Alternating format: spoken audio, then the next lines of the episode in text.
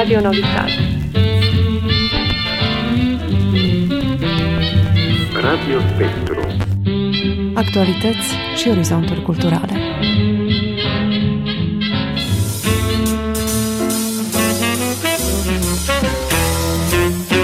Radio Spectru.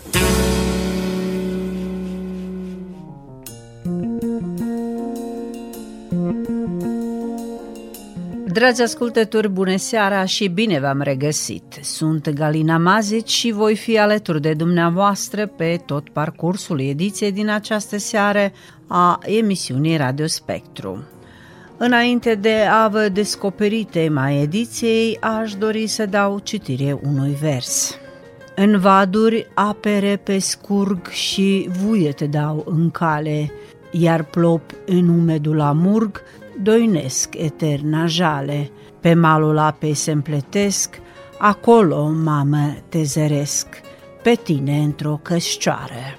Probabil că mulți dintre voi, dragi ascultători, v-ați dat seama că este vorba de poezia Mama de George Coșbuc, de căscioara din Hordou în care s-a născut poetul și care am avut și noi fericitul prilej să o vizităm tocmai în ziua în care s-a născut, pe data de douăzeci septembrie. Admirând peisaje încântătoare din țara Năsăudului, am ajuns în satul Hordou, astăzi comuna George Coșbuc, să vedem casa, unde ușa de la tinde se închide încă cu zevorul, să vedem unde poetul a făcut primii pași, unde a rostit cuvântul mama și unde a scris prima literă. Pe peretele de la intrare în casă ne-a surprins placa din marmură albă cu versurile: Sunt inima în inima neamului meu și cânt și iubirea și ura. La Casa Memorială George Coșbuc din satul Coșbuc, județul Bistrița Năsăud, România, cu sufletul deschis ne-a întâlnit Dorel Aurelian Someșan, ghidul acestui muzeu.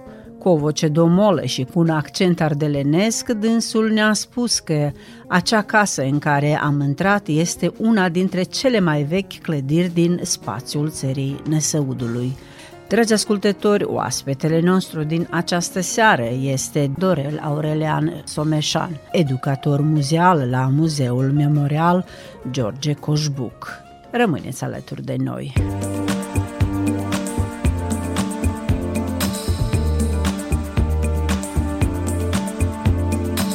It's not America. Sha-la-la-la-la. Little piece of you, a little piece in me will die. This is not a miracle, for this is not America.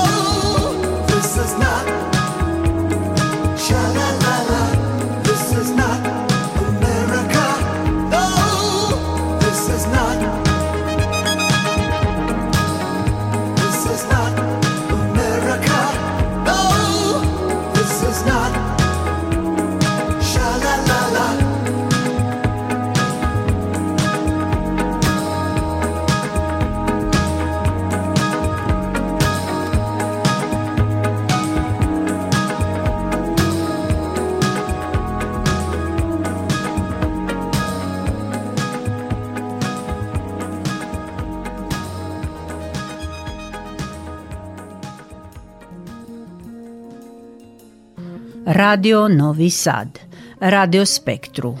Despre casa care este leagănul copilăriei scriitorului George Coșbuc, despre activitatea și viața lui, vă invităm să aflați din dialogul realizat cu oaspetele nostru din această seară, Dorel Aurelian Someșan, educator muzeal la Muzeul Memorial George Coșbuc din satul cu același nume. Domn Dorel, bună ziua și bine v-am găsit! Iată, după un drum atât de lung, am ajuns în satul marelui poet George Coșbuc și se spune că casa natală a poetului este și apreciată ca una din cele mai vechi clădiri din spațiul țării Năsăudului. Uh, într-adevăr, aici suntem în casa în care s-a născut unul dintre cei mai mari poeți pe care a dat neamul nostru românesc, George Coșbuc. El a văzut lumina zilei în această casă pe data de douăzeci septembrie anului o mie opt sute șaizeci și șase, fiind al optulea din cei paisprezece copii cu care au fost binecuvântați părinții săi. Părinții săi, ctitorii acestei case, acum muzeu, casă care a fost construită în anul o mie opt sute patruzeci. Este una dintre cele mai apreciate case din țara Năsăudului, după cum a spus și dumneavoastră. Este o casă atipică, o construcție atipică pentru acele vremuri grele și vitejii în care era sub ocupație austro-ungară. La construcția acestei case și-a adus aportul toată comunitatea de aici, din Hordou. Mergeau cu carele, trase de boi și bivole, aduceau piatră de carieră, piatră brută, iar niște meșteri sași dintr-o comunitate de lângă Bistrița, Dumitra, au ridicat încetul cu încetul această casă în care au văzut lumina zilei acești copii ai părintelui Sebastian Coșbuc, tatăl poetului, preot greco-catolic, și ai Mariei, mama acestor copii, mama lui George Coșbuc, despre care probabil o să și vorbim pe parcursul emisiunii, și a fost fiică de preot al lui Luca Vacom din localitatea învecinată Salva, care în acele vremuri slujea în localitatea Terciu. Cordoanii au pus cot la cot, da, și au ctitorit această casă pentru părintele Sebastian Coșbuc, unde s-a născut și marele nostru poet. Oamenii au fost cei care au inițiat ca această casă să devină muzeu. Cine a fost inițiatorul acesta? Deci făceau oamenii claca popii pentru a ridica această casă, deci casă construită în o mie opt sute patruzeci.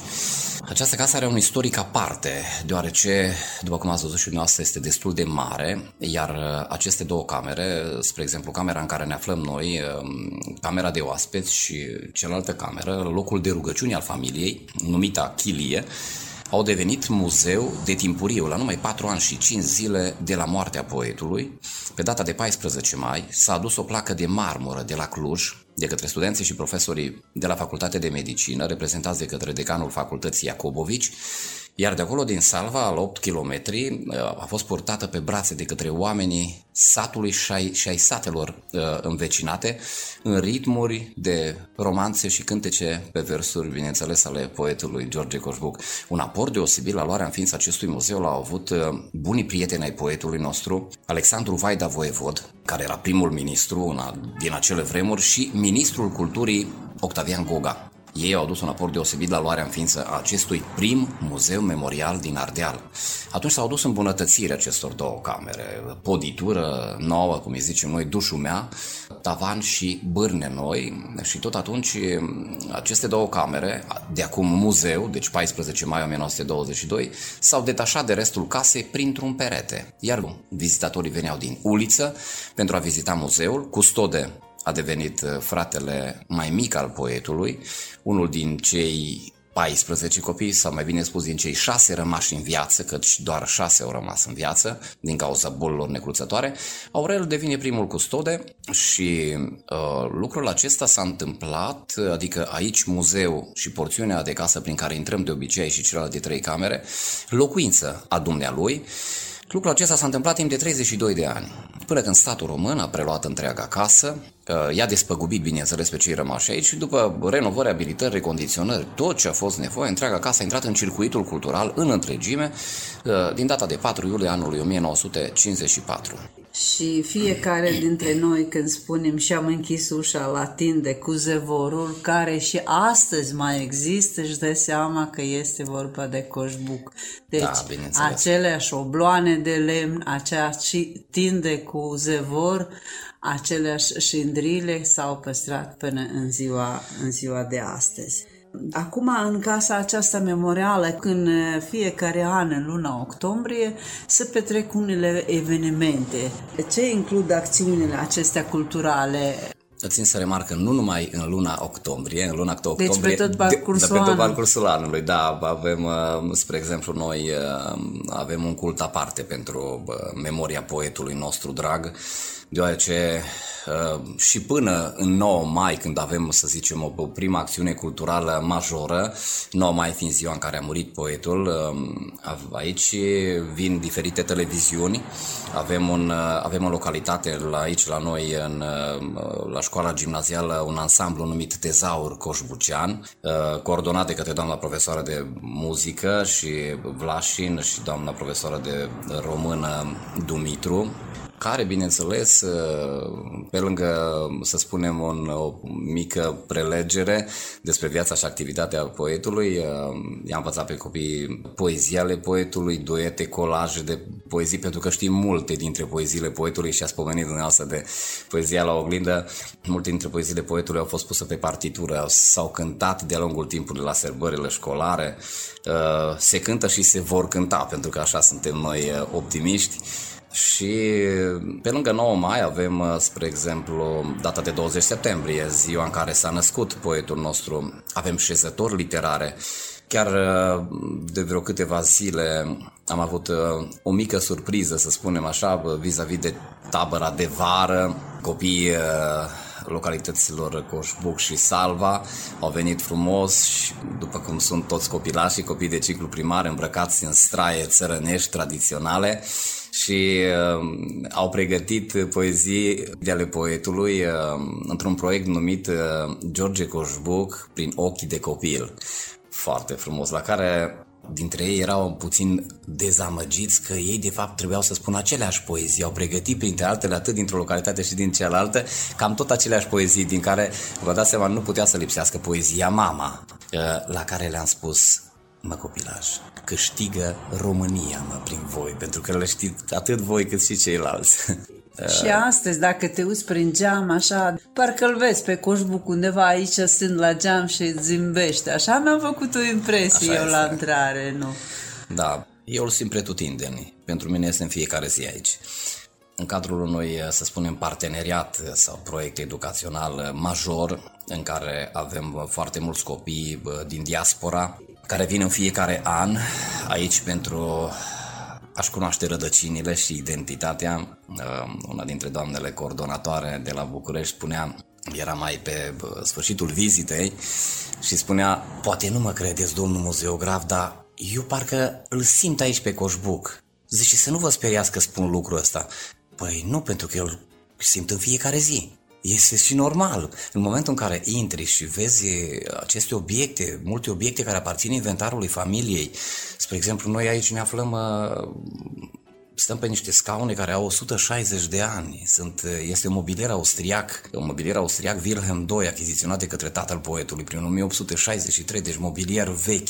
În afară de mobilier, ce s-a mai păstrat în interiorul uh, casei? Avem mobilierul, uh, apoi... Uh, Chiar aici în fața noastră este o carte veche creștină, este Psaltirea lui Coresi, reeditată de către Bogdan Petrececu H D în o mie opt sute optzeci și unu, și am des, am deschis-o la Psalmul cincizeci al lui David, este cu scrierea în chirilică și în româna veche. Păstrăm multe, foarte multe obiecte, să știți, din inventarul familiei. Avem carte veche, cum ar fi dicționar, ce este deschis acolo în latină, maghiară și română din o mie opt sute douăzeci și doi.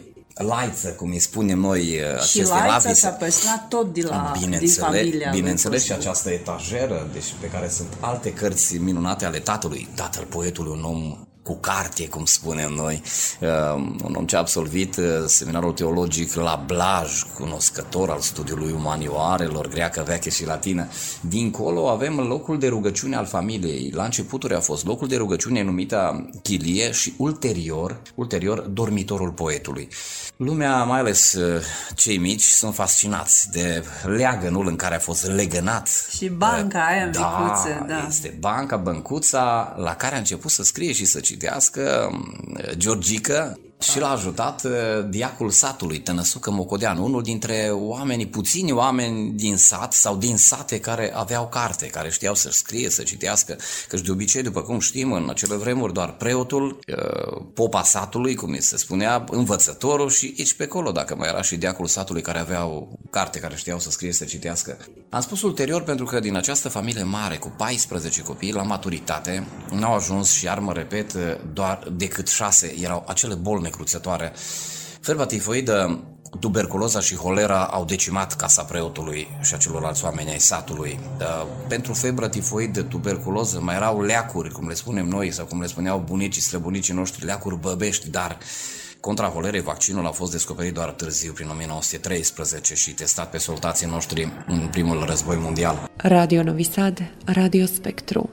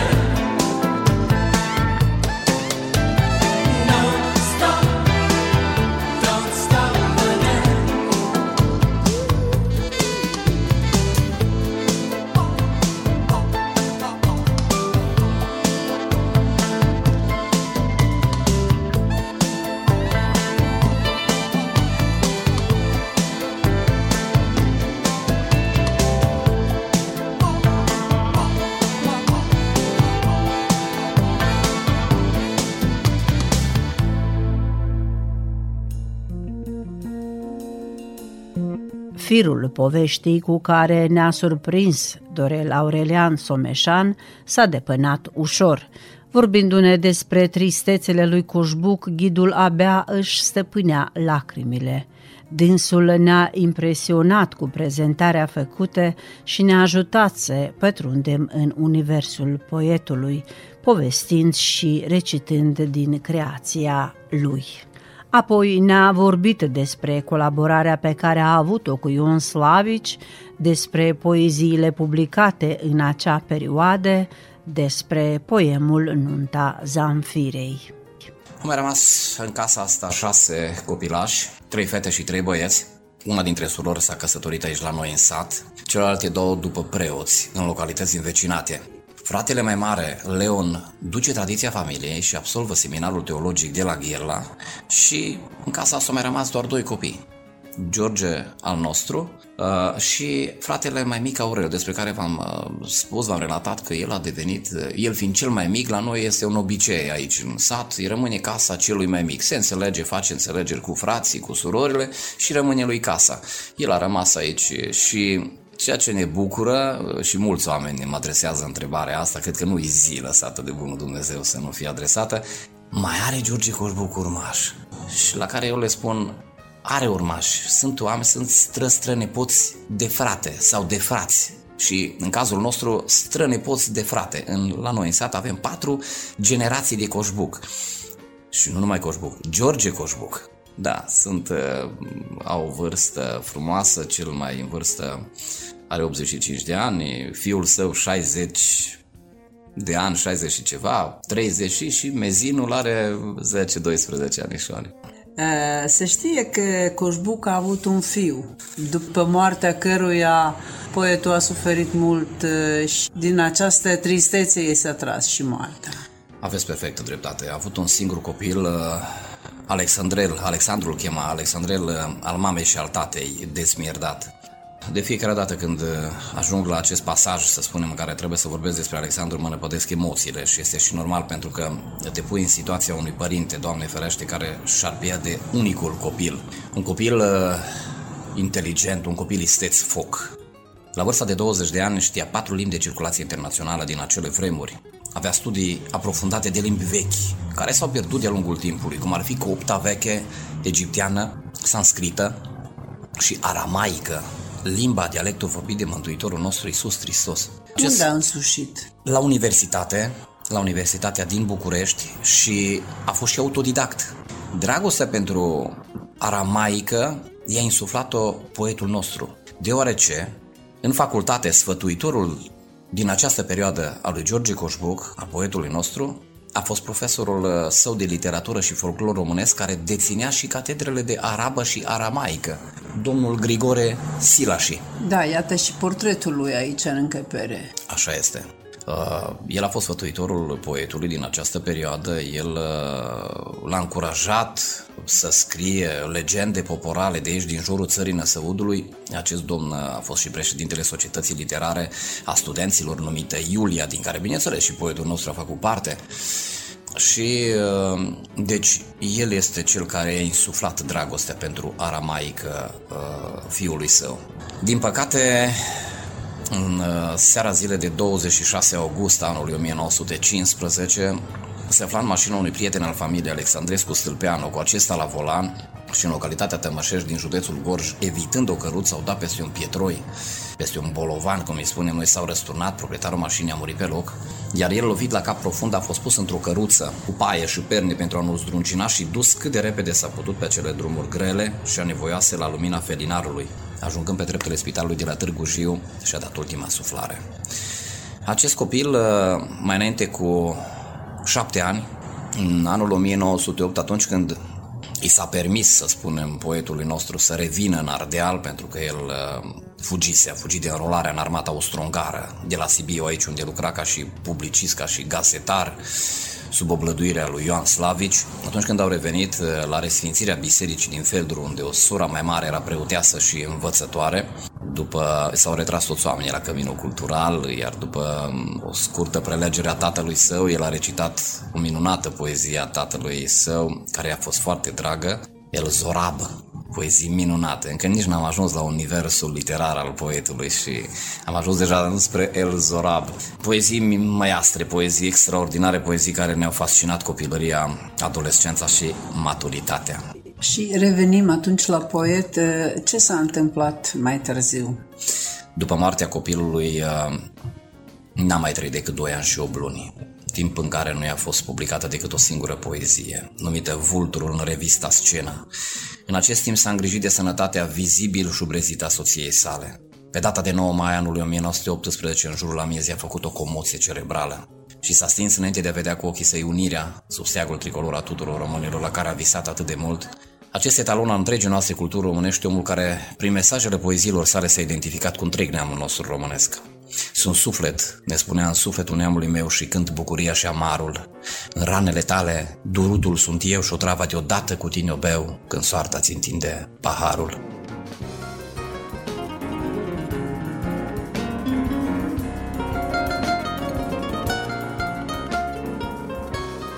O să încerc să citez. Filippo Acroca, dacă nu mă înșel, președintele unii, unii scriitorilor italieni de pe timp, a spus că uh, pretutindeni se nasc poeți, dar voi, românii, îi faceți pe ai voștri nemuritori. Este oare adevărat ceea ce a spus? Este adevărat, pentru că acest om, dacă nu mă înșel, a fost uh, prezent atunci, în anul o mie nouă sute șaizeci și șase, cu ocazia centenarului, a fost o manifestare fără precedent prin amploarea maselor venite pentru a aduce omagii lui Badea George, cum ne place nouă să îi spunem și cum îi plăcea și lui să-i se spună, bardul de la Hordou, marele cântăreț prin poezia al neamului nostru românesc. Multă lume, spunea o doamnă, puzderie de oameni. Cine a mai fost prezenți atunci la centenar?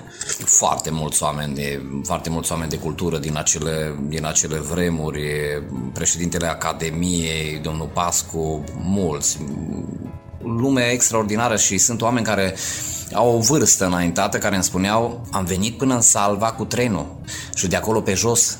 Am, alții îmi spuneau, am fugit de la facultate, eram la Cluj și am venit să vedem, Doamne, și zice, nu-mi pare rău niciodată, pentru că uh, o altă manifestare mai mândră și mai faină n-am văzut.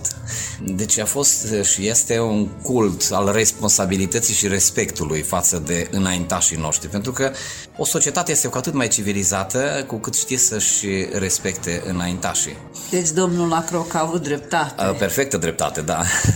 Fiind aici martor și da, prezent. Și mai casă. Ales el, cetățean italian, eu mai mult ca sigur cred că el a venit așa cu un scop, să vadă, domnule, cât de mult e respectat cel care a tradus pentru prima dată pentru poporul român, chiar din limba italiană, Divina Comedia lui Dante Alighieri. O muncă colosală a făcut acest om pentru aprofundarea studiilor dantești. A fost prin numeroase orașe din Italia, pe la Ravenna, la Trieste, la Roma, și în fieful lui Dante, la Florența, a rămas în o mie nouă sute doisprezece șase săptămâni. A făcut prima traducere, deci de la prima literă a Infernului și până la ultima a Paradisului. O muncă colosală și ne bucurăm tare mult pentru că un alt cetățean italian, Ramiro Ortiz, șeful Catedrei de Limbi Romanice a Universității din București, este cel care s-a îngrijit de apariția sub tipar a Infernului lui Dante în o mie nouă sute douăzeci și cinci, tradus de către Coșbuc, prietenul, bunul său prieten, cu care mergeau deseori la Tismana, acolo unde îl aprofunda mai mult pe Dante, în liniște. Apoi în douăzeci și șapte a Purgatoriului și în treizeci și doi a Paradisului. Fiind primul care l-a tradus pe Dante, adică primul poet român, a fost și primul poet pe care pe care îl dă ardealul uh, literaturii românești. Da, uh, mulți, mulți dintre cei care, mă rog, făceau parte din uh, rândurile societății uh, Junimia sau lucrau la diferite reviste, oameni cunoscuți din acele vremuri, au văzut o mare... Uh, un mare talent și o mare viitoare, să spunem, valoare estetică și literară în poetul nostru, în ceea ce scria, pentru că el încă din timpul uh, liceul lui a început să fie cunoscut, având douăzeci și două de poezii publicate în clasa a zecea, în Muza Someșan, este o revistă care aparținea societății literare a liceului, numită Virtus Romana Rediviva, traducere Renașterea Virtuții Romane, societate pe care poetul nostru a condus-o începând din ultimul an de liceu. Este primul elev care deține această funcție, preluată de la profesorul său de română, care era și protopop de Bistrița, Grigore Pletosu, iar până la sfârșitul liceului a avut publicate o sută șaizeci și patru de poezii. În perioada facultății a tradus patru sute optzeci de poeme din greacă veche, din nouăzeci și doi de scriitori antici greci. Este disciplina pe care a făcut-o aici la Năsăud, un epicentru cultural din acele vremuri. Unul din cele patru gimnazii din tot Ardealul erau aici la Năsăud. Ca și limbi străine se făcea intens, să spunem, studiul manualelor, cu trei ore de greacă veche și cu cinci de latină, iar maghiara și germana indispensabile, erau limbile materne. Uh, și aici are scrise în perioada facultății foarte multe poezii frumoase, chiar mai puțin cunoscute nouă, pentru că n-au fost adunate, să spunem, în cele patru volume de versuri din care noi am învățat la școală, balade și idile, fire de dor, ziarul unui pier de vară sau cântece de vitejie, și aș face referire la uh, acele poezii care au fost publicate în marele reviste de aici din Ardeal din acele vremuri, Tribuna de la Sibiu și Familia de la Oradea, condusă de către Iosif Vulcan. Legendele poporale, Blăstăm de mamă, Pe pământul Turcului, Tulnic și Lioara, Fata Craiului din Cetin, Izvor de apă vie sau Filosofii și Plugarii. Dintre ele sunt poezii cu peste patru sute de versuri, iar Pepelea din Cenușă este un basm pe care l-a versificat poetul nostru și până la final, numărând și numărând, i-au dat șase sute de versuri. Puțin dintre elevii care la școală, de exemplu, învață Iarna pe ulițe, Nunta Zamfirei sau Noi vrem pământ, sunt niște romane care le cunosc, să zic, hai, toți oamenii de rând care au trecut prin școala medie, care l-au învățat pe Coșbuc. Ceea ce spuneți dumneavoastră, sunt foarte puțini care cunosc lucrurile acestea. Așa. Deci aceasta nu se învață la școală. Nu, la școală, după câte am înțeles în zilele noastre, la ciclu primar avem, într-adevăr, Iarna pe uliță. În gimnaziu, la clasele cinci opt, până mai de vreo câțiva ani, copiii studiau pe Coșbuc prin intermediul baladei culte Pașa Hasan, ca și specie literară, unde făceau figurile de stil, antiteza și hiperbola. În zilele noastre mai este în programa de bacalaureat pe partea umană și am înțeles la alegere între poporanismul reprezentat de către Goga și semănătorismul lui Coșbuc. Noi ne bucurăm de fiecare dată, chiar și în momentul de față în care noi discutăm, avem un autocar, de prezența din ce în ce mai mare a copilașilor, nu numai din județe, nu se înțeleagă greșit, și din, sau din județele limitrofe, din Dâmbovița, din Călăraș, Constanța și așa mai departe, care vin, vin pentru a-și cunoaște înaintașii și pentru a vedea câte lucruri minunate a făcut acest om pentru neamul nostru românesc. Am enumerat doar câteva poezii sau am recitat doar din poezia Poetul, vorbind despre o activitate impresionantă acestui minunat om de cultură, poet, prozator. Ea dedica regelui Carol Povestea unei coroane de oțel sau Războiul nostru pentru neatârnare, la îndemnul prietenului său și șef în același timp i-a fost Spiru uh, Haret.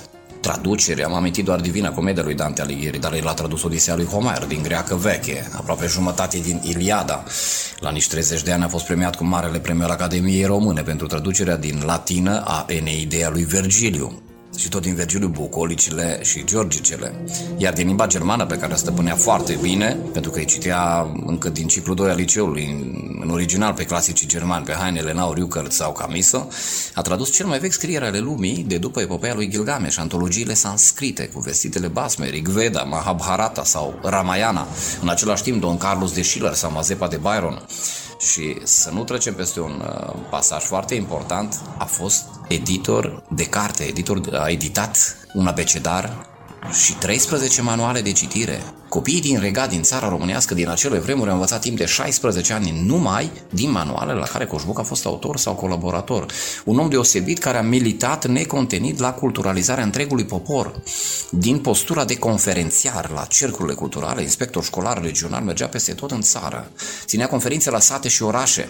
Iar unde și când nu avea timpul necesar, îi trimitea pe tinerii Goga sau Sadoveanu sau pe bunii, foarte bunii prieteni, Alexandru Blahuț, Barbu Ștefănescu de la Vrancea sau Ștefan Octavian Iosif, și le spunea ca oamenilor de la sate să li se vorbească pe graiul neamului, adică pentru a se face înțeleși. Odată ce se mute poetul la București, în ce domeniu a activat acolo? A trecut Carpații în toamna lui o mie opt sute optzeci și nouă. Aici, ajungând, avea asupra lui, să spunem, o recomandare din partea lui Ioan Slavici, către Titu Maiorescu, și vreo șaizeci și patru de poezii, dintre care cea mai importantă a fost Nunta Zamfirei, publicată în mai a aceluiași an. Poezie minunată în care ne spune că e lung pământul baielat, dar ca săgeată de bogat nici astăzi domn pe lume nu-i, și avea o fată, fata lui, icoana de un altar să o pui la închinat. A lucrat pe la Ministerul Instrucțiunii ca și, și citez din ceea ce mai citez și eu, desemnător-calculator. O fel de... făcea unele schițe, ceea ce nu prea a plăcut. La talentul pe care l-avea el, vă dați seama. Oricum i-a fost publicată în Convorbiri Literare imediat această frumoasă poezie, Nunta Zamfirei, și apoi Moftul Român, revistă deținută de către Ile Caragiale, care atât de frumos a vorbit despre poetul nostru fără a-l cunoaște fizic, citindu-i doar poezia pentru început. A spus că pe câmpul vast al publicisticii noastre românești, pe care crește atâta spanac des și multă buruiană, a răsărit în sfârșit un copac. Și atât de mândru și de puternic, căci mii și mii de recolte de buruieni se vor perinda, dar el va rămâne la fel de drept, făcând de acum încolo fală întregii noastre limbi românești. Drept urmare, s-au și împrietenit, au lucrat împreună la revista Vatra, împreună cu Slavici, de... oameni deosebiți, și în o mie opt sute nouăzeci și trei a apărut uh, primul volum de versuri, debutul editorial, Balade și idile, urmat de Fire de tort, care se deschide cu Mândra și frumoasa poezie Mama. Am promis că o să ajungem și la Mama, uh, la Mama ca și titlu al poeziei, o poezie scrisă într-un context uh, în care poetul nostru era plecat de șapte ani și jumătate. Cu durere în suflet atunci a spus: cu tine două fete stau și torc în rând cu tine, sunt încă mici și tata n-au și George nu mai vine.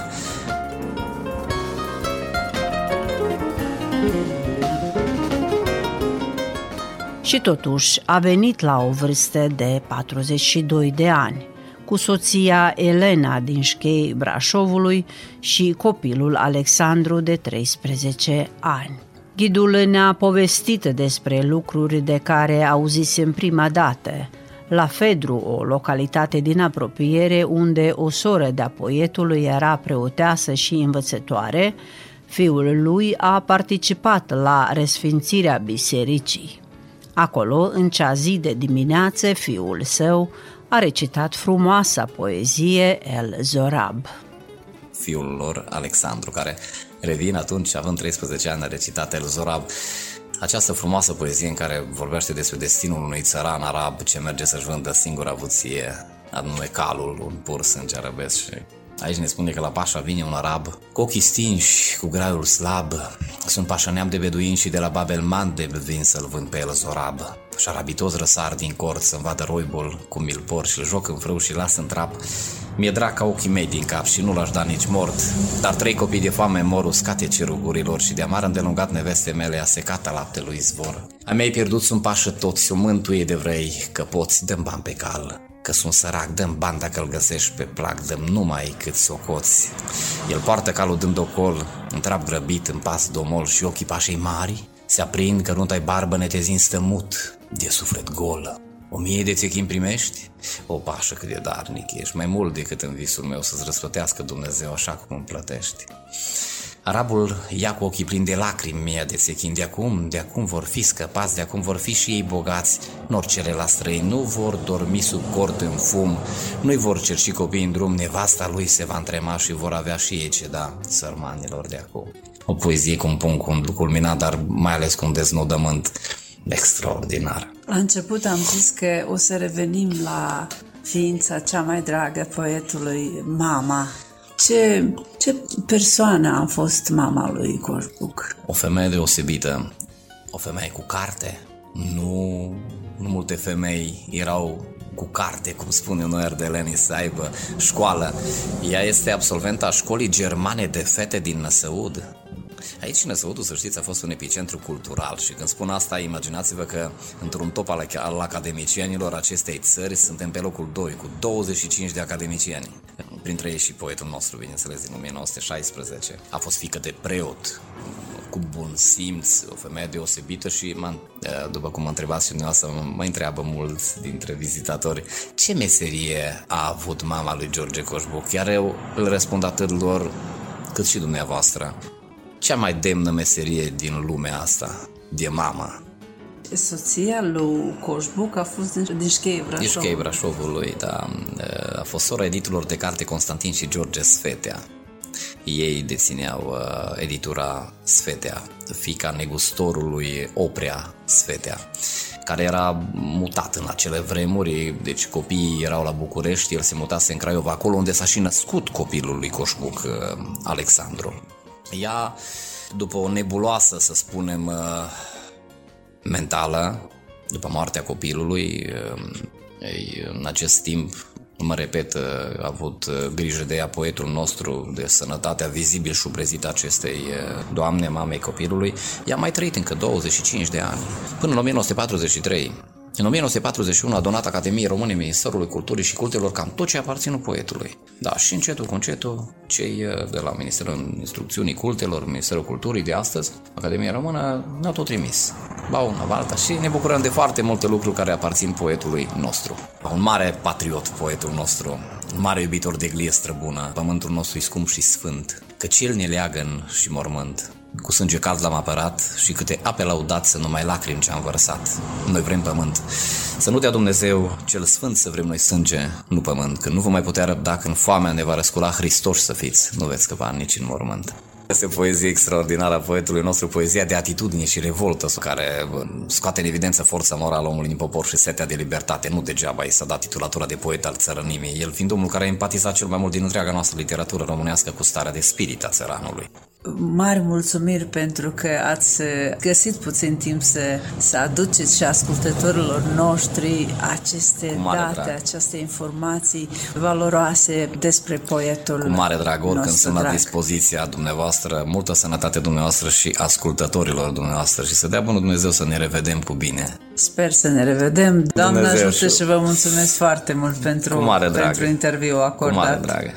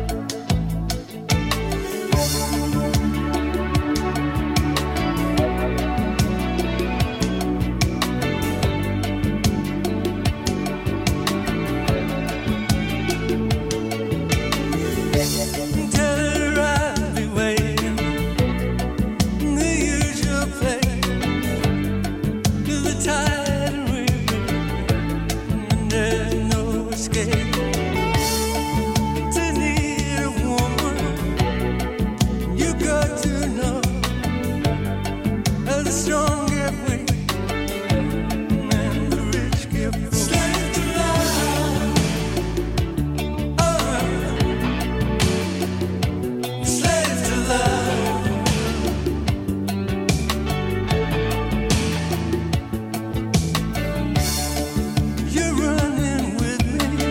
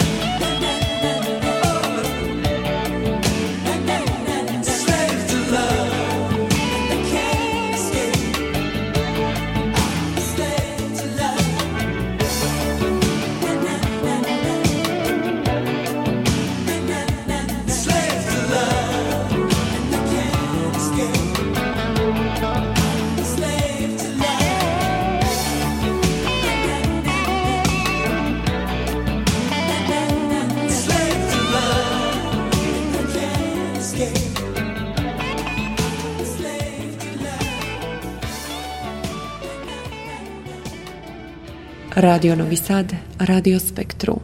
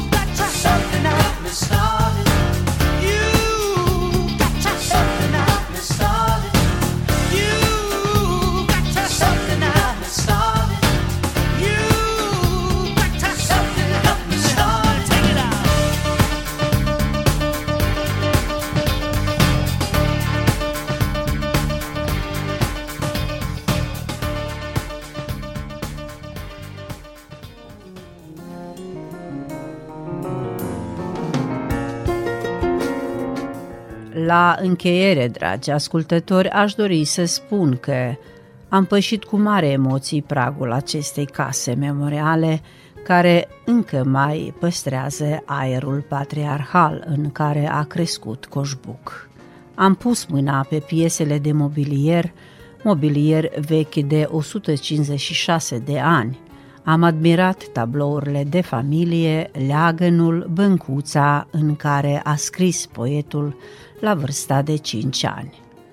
La camera mare sau camera de zi erau așezate frumos lucrurile de la stânga la dreapta, așa cronologic, viața și activitatea poetului cu toate treptele vieții. Într-o altă cameră am admirat vestimentația poetului, obiecte de uz personal, creionașul cu care a scris, periuța cu care ștergea, o masă de scris cu pene și călimare, cărți din minunata sa bibliotecă personală. Încă mai păstrez în amintire atmosfera casei, lucrurile frumos așezate care mă făceau să simt prezența poetului. Sentimentele trăite acolo sunt imposibil de descris în cuvinte. Dragi ascultători, redactoarea emisiunii Galina Mazici, redactorul muzical Vladimir Samargici și maestru de sunet Dragan Vujanovici vă doresc o seară plăcută în continuare. Pe curând!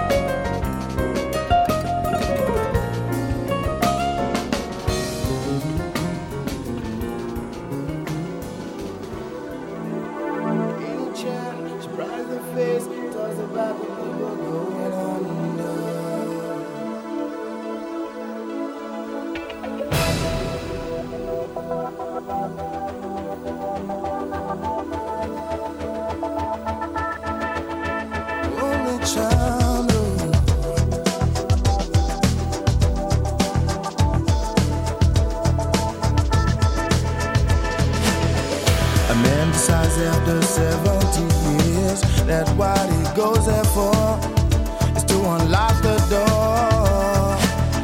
Well, those around him criticize and sleep.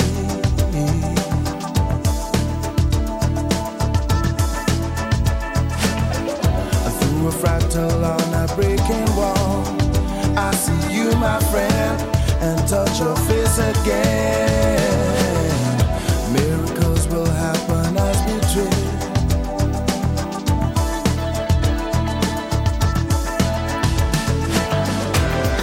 We're never gonna survive unless we get a little crazy. No, we're never gonna survive unless we are a little crazy. Crazy other people walking through my head. One of them's got a gun to shoot the other one. They were friends at school.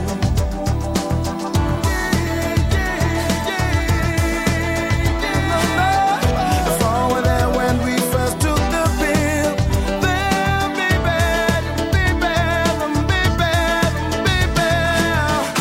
Miracles will happen as we speak.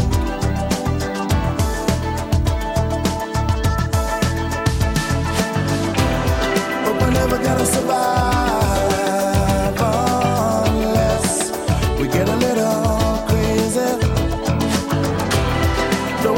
Survive unless we are a little crazy.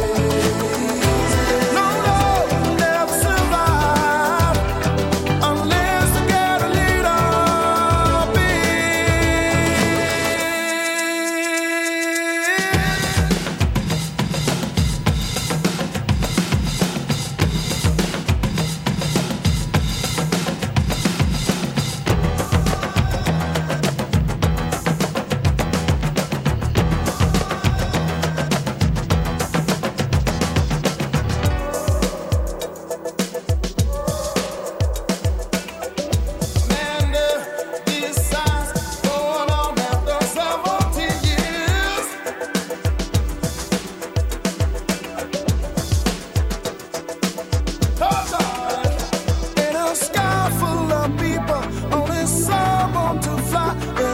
Crazy.